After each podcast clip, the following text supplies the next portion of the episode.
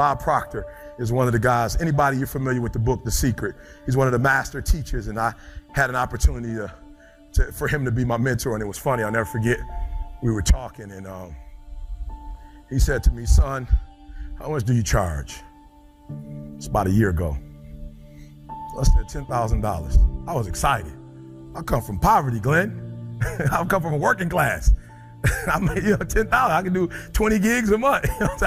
ten, my mother never, never made ten thousand at one time. I'm excited. He said ten thousand dollars.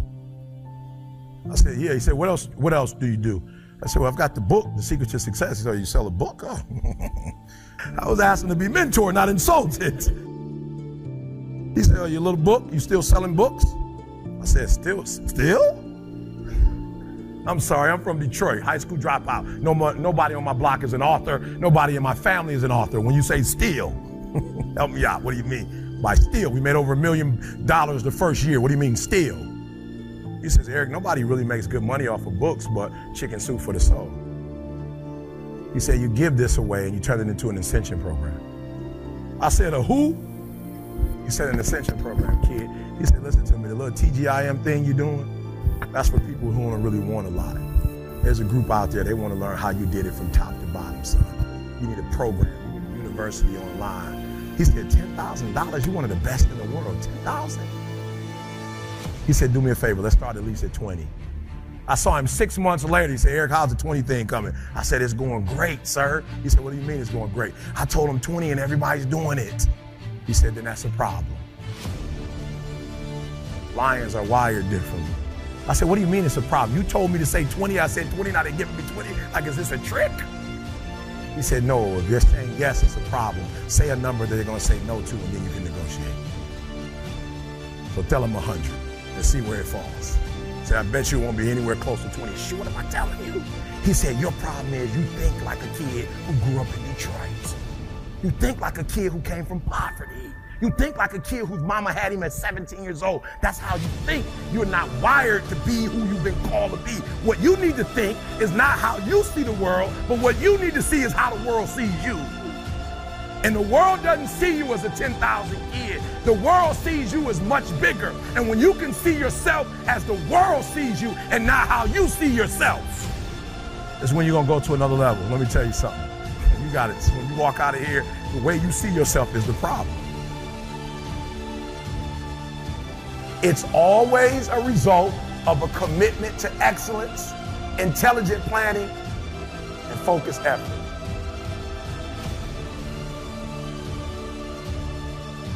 You're not going to be the best. You're not going to catch the best if you're not intentional and deliberate. And there are those of you in your in your space and whatever you're trying to do, you don't even represent the best in your space. And you're still not giving 120. You're trying to catch the guy. You're trying to catch the female. That's the best. And you're waking up and giving me 70%. You're giving me 80%. But yet you have these dreams that you're going to be the best. How?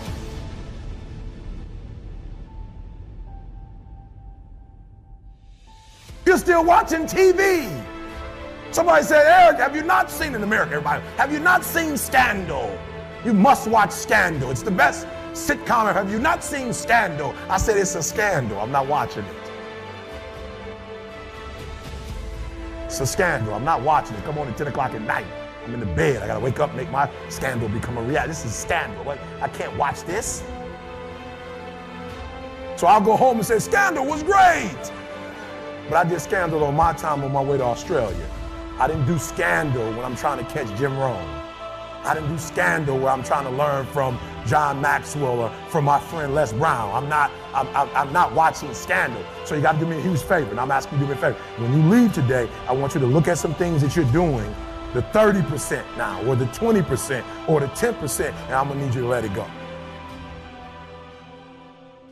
just bro i've seen a lot and i just was like yo i don't want that no more mm-hmm. and so what are the things that stop men from being successful and i saw it females was one You know what I'm saying? I'm like, yo, it just seemed like, and still undefeated heavyweight Yeah, champion yeah, of the yeah. world. I'm just like, yo, it just seemed like, bruh, and my father had multiple kids by multiple women. Yeah. You know, I got a sister I found out, you know, when I was older that I had that's only a few months younger than me. You know what I'm saying? She might be nine months. Like, I was just like, yo, bruh, I'm not disrespecting my family. Everybody got to go through their whatever. But I was like, yo, I don't want that life no more. Like, mm-hmm. I don't want to lose. So I started looking at power, egos. A lot of dudes fail because of their ego. You know, they they they can't be the two man. They can't serve nobody else.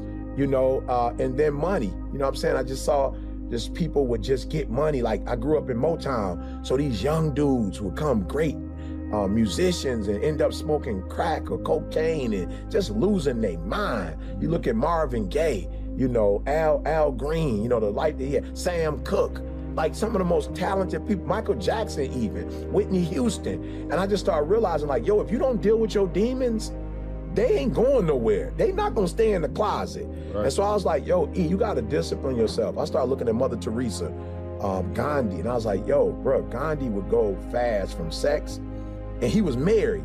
He would fast from talking.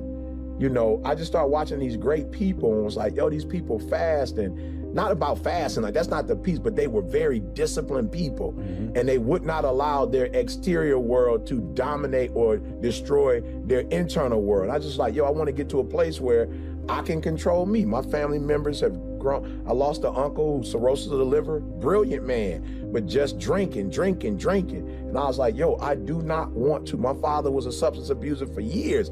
I was like, yo, I don't want a life where something else is controlling me.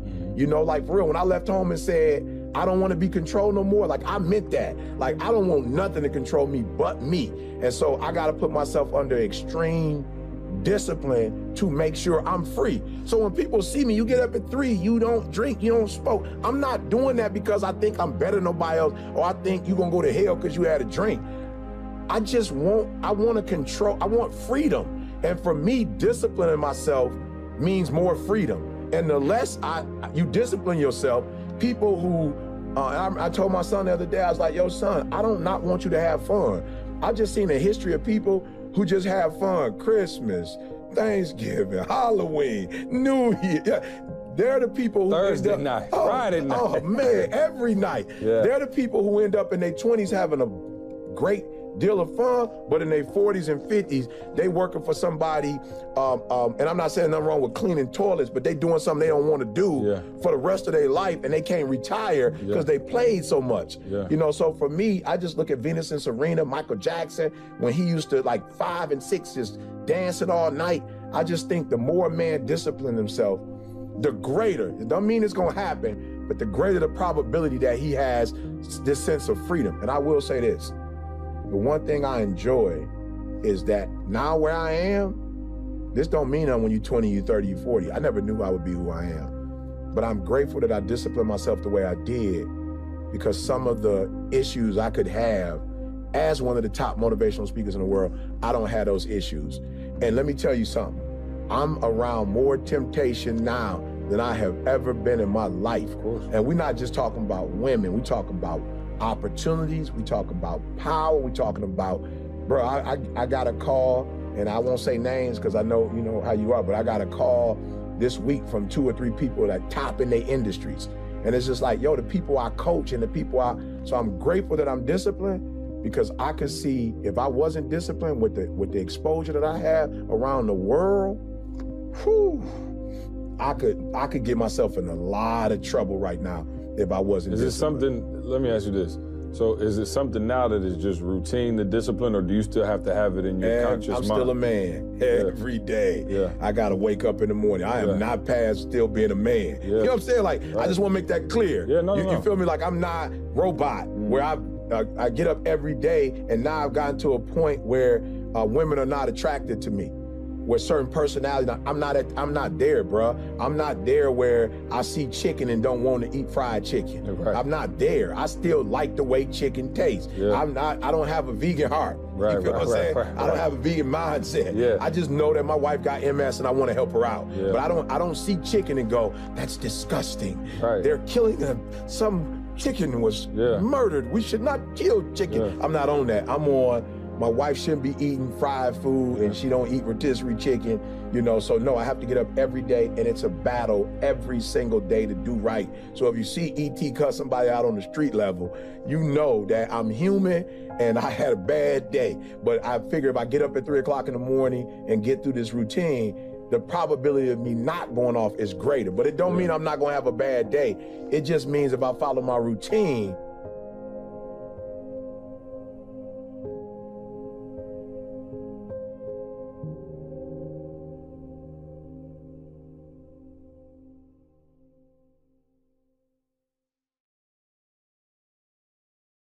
Hey guys, my name is Mark Cox. I took what was $2,000 of loaned money from school and turned it into over $750,000 while in college. Now that I'm out of college and graduated, I day trade for a living and teach people just like you how to trade and get financial freedom, or at least get another source of income. With my system, you not only get courses that teach you all the basics and what you need to know before jumping into stocks, but also you're going to learn how to do everything the right way and work with me personally. As long as you have a cell phone or a computer, you can learn how to trade right from anywhere in the world as long as you have Wi-Fi. So join me, get started now, and let's become a profitable trader.